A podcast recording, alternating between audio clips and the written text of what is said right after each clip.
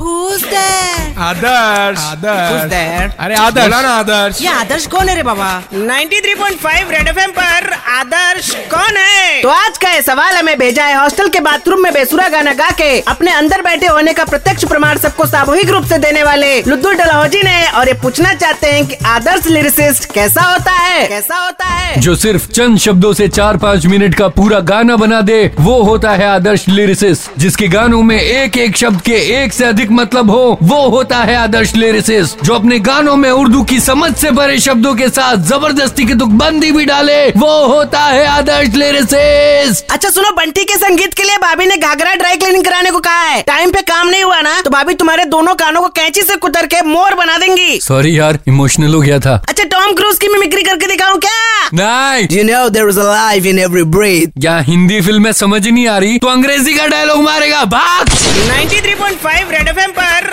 आदर्श कौन है